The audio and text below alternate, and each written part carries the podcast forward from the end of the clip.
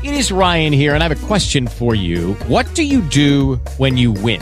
Like, are you a fist pumper? A woohooer, a hand clapper, a high fiver. I kind of like the high five, but if you want to hone in on those winning moves, check out Chumba Casino. At ChumbaCasino.com, choose from hundreds of social casino style games for your chance to redeem serious cash prizes. There are new game releases weekly, plus free daily bonuses. So don't wait. Start having the most fun ever at ChumbaCasino.com. No purchase necessary. VGW. Void were prohibited by law. See terms and conditions. 18 plus. And we're back. So, in a real sense, um, I thought I would first just all right before I get into you know edge computing and why it makes sense and what's the strategy for uh, putting ESX on ARM. I thought I would just talk a little bit about um, what I have and what I'm going to demo at uh, AWS reInvent.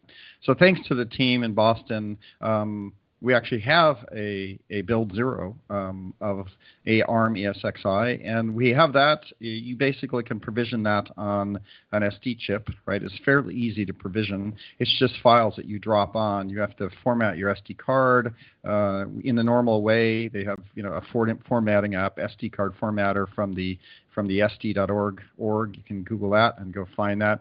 You have to then uh, load load the uh, you know format the SD card. Once you got the SD card formatted with partition, you can actually just drop the binaries right on the SD card, and that's all you do. That's the install for that. So it's relatively straightforward to actually get a booting uh, ESX if you have the uh, the the the file system for it that you can drop on it. Obviously, we're not distributing the build yet, um, and the build is very preliminary. Um, just to give you a sense of where it's at, it'll boot up. It runs the ESX kernel. Um, it it uh, it identifies a, a, known network interface, so it doesn't work on all the network interfaces for the for Raspberry Pis. Um, so I actually had to go get a specific USB dongle uh, and plug that in for it to sense the correct uh, the correct uh, network card. Once once it saw that though, then it boots up, it initializes the the device, and um, you get the classic yellow screen with the "Hey, I'm up," and point your browser at http colon slash slash one ninety two one sixty eight dot whatever dot whatever one dot you know two, and uh, and you're up and running. Now that's the, that's where most everything else stops. So they don't have uh, this is build zero. They've got the kernel running. Uh, you can SSH into it. So they have SSH running. You can set the root password. Um, it behaves like a proper OS. Um, but that's about as far as the build is at this point, right? They don't have uh, the uh, whatever they're running for web services running yet, like whether it's I think Apache. The doc root isn't there. you know, SSH in and look around uh, where they typically would put the uh, the doc root and uh, the the HTML5 client there or the web server that provides you an interface, uh, it doesn't exist. So that's all you get. Um, I'm not com- uh, I'm not good enough at the command line there to know whether there are any command lines that that will allow me to create a, a VM via the command line. I might go play with that later. Uh, I suspect not. The engineer that gave me the build said, look, there's there's nothing there. You can't run VMs yet. Uh, it's the kernel's up and running, and then he's going to be building in the features that will you know host VMs and so forth. So, uh, but we'll have it there. You can see it. Uh, it's it's it's quite fine. You can SSH into it. You can look around. Um, I don't think I'm going to go. I, I, I could go get uh, a compiled ARM uh, Apache and then go pull the HTML interface from a working ESX and probably make that work. But uh, I got other things to do, so I'm probably not going to do that. Uh, but it, it, it, will be there, and it's, it's pretty cool. Um, and so now we can we can get into you know why why what's the logic behind this. Um, and uh, they gave me a nice slide presentation on uh, what it is and why we're doing it, why we think it's important. Um, so the, the first slide, and I'll just kind of go through these slides with you. Uh, we're not uh, live streaming here, so I can't I can't show you what I'm looking at here, but I thought I'd just talk through it. Um, first slide is the emergence of edge computing uh, in what they believe is infrastructure poised to play an increasing important role in service deployments. Right, um, high latency workloads hosted on uh, tens of cloud providers. Um, so the idea that you're putting the high latency apps out near the edge, I think, is what they're talking about here. Um, cloud becoming a uniform experience encompassing services such as stream stream processing, machine learning, forecasting, and, and more, which execute in optimal location based on the application requirements. So pushing the app out to the edge, right? And if you're pushing the app out to the edge, that means it has the app has to run on something, has to run on a platform. And so cloud services that are pushed out to the edge uh, might require the the actual platform to be pushed out on the edge. And uh, and so here's where you know you start getting into needing an operating system, needing a platform, and uh, and obviously we have a lot of management infrastructure and optimization around ESX. So if you can put ESX out on the edge, that makes a lot of sense. Uh, edge is not general purpose compute, but use case specific infrastructure. So uh, they give uh, examples of platform deploying services, smart gateways for IoT, UCPE for NFV.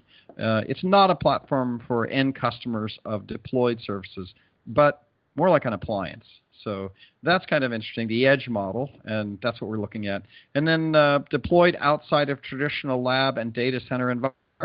Uh, these will diver- will exist in diverse environments and form factors. Yeah, makes a lot of sense. And Edge will be deployed at scale, need to solve lifecycle security and resilience concerns. So if you're putting these apps out on the edge, it makes a lot of sense. Uh, all again about low latency workloads running on millions of IoT gateways. So that's the where the emergence of edge computing is. So the whole slide goes around that, and I'll, I'll publish these out on my Twitter account uh, later. So if you guys are watching this or watching following me, I'll definitely put this slide deck out. They've given me permission to uh, talk about this, talk about the build. Um, obviously not allowed to distribute the build, modify the build, but I am allowed to talk about it, and they gave me these slides to talk about why they're doing it. So uh, edge gate, uh, gateway, virtualization, more control, efficiency, security in uh, ways customers deploy edge servers. So uh, things, uh, the three-tier architecture is the things themselves, whether it be buildings, cars, robots, uh, monitoring data, temperature, that kind of stuff. you have edge gateway, right, where you might have a full platform that's out on the edge. Um, virtualized smart gateway, um, uh, and that you, you want to have uh, maybe some isolation between the tenants on this edge gateway. Uh, and so they have an architecture for the edge gateway, right? It could be an x86 or a 64-bit ARM. Uh, so a smart gateway, right? Uh, on top of that, we can run VMware ESXi, right? So if you put VMware ESXi on it, then you can uh, you can use VMs on top of that, right? Which give you kind of isolated tenants, right, to to manage and run your apps uh, out on the edge, right? So um, and you can have a NSX Edge, a controller VM, uh, a, a, tenant app in a VM, uh, multiple tenant apps in, in the VMs, and then you kind of have the uh, gateway consolidation, isolation between tenants. Um, you can do application management, lifecycle management the way we've always done it, um, and then it's resilient and fault tolerant, uh, high availability. Um, and then virtualization gives you related security capabilities. So uh, when you're building these edge gateways, uh, running them on top of ESX makes sense, and then running them on top of an ARM processor makes sense to be able to manage that. Uh, and then the the third the third uh, tier here, so we have the things, we have the edge gateway, and then we obviously have core cloud back in your on-prem or your uh, private or public cloud environment that again connect to this, and you manage uh, all of that infrastructure the same way, which actually is uh, kind of a, an impressive architecture, which is why if we start talking about ESX uh, I on ARM, um, these small ARM devices can be out there. It makes a lot of sense. So I'll move into 64-bit ARM virtualization at the edge, uh, part of our any device story for, for VMware Cloud Edge. Um, so but before I do that, I'm going to pick a pause. With the Lucky Land slots, you can get lucky just about anywhere. This is your captain speaking. Uh, we've got clear runway and the weather's fine, but we're just going to circle up here a while and uh, get lucky. No, no, nothing like that. It's just these cash prizes add up quick. So I suggest you sit back, keep your tray table upright, and start getting lucky.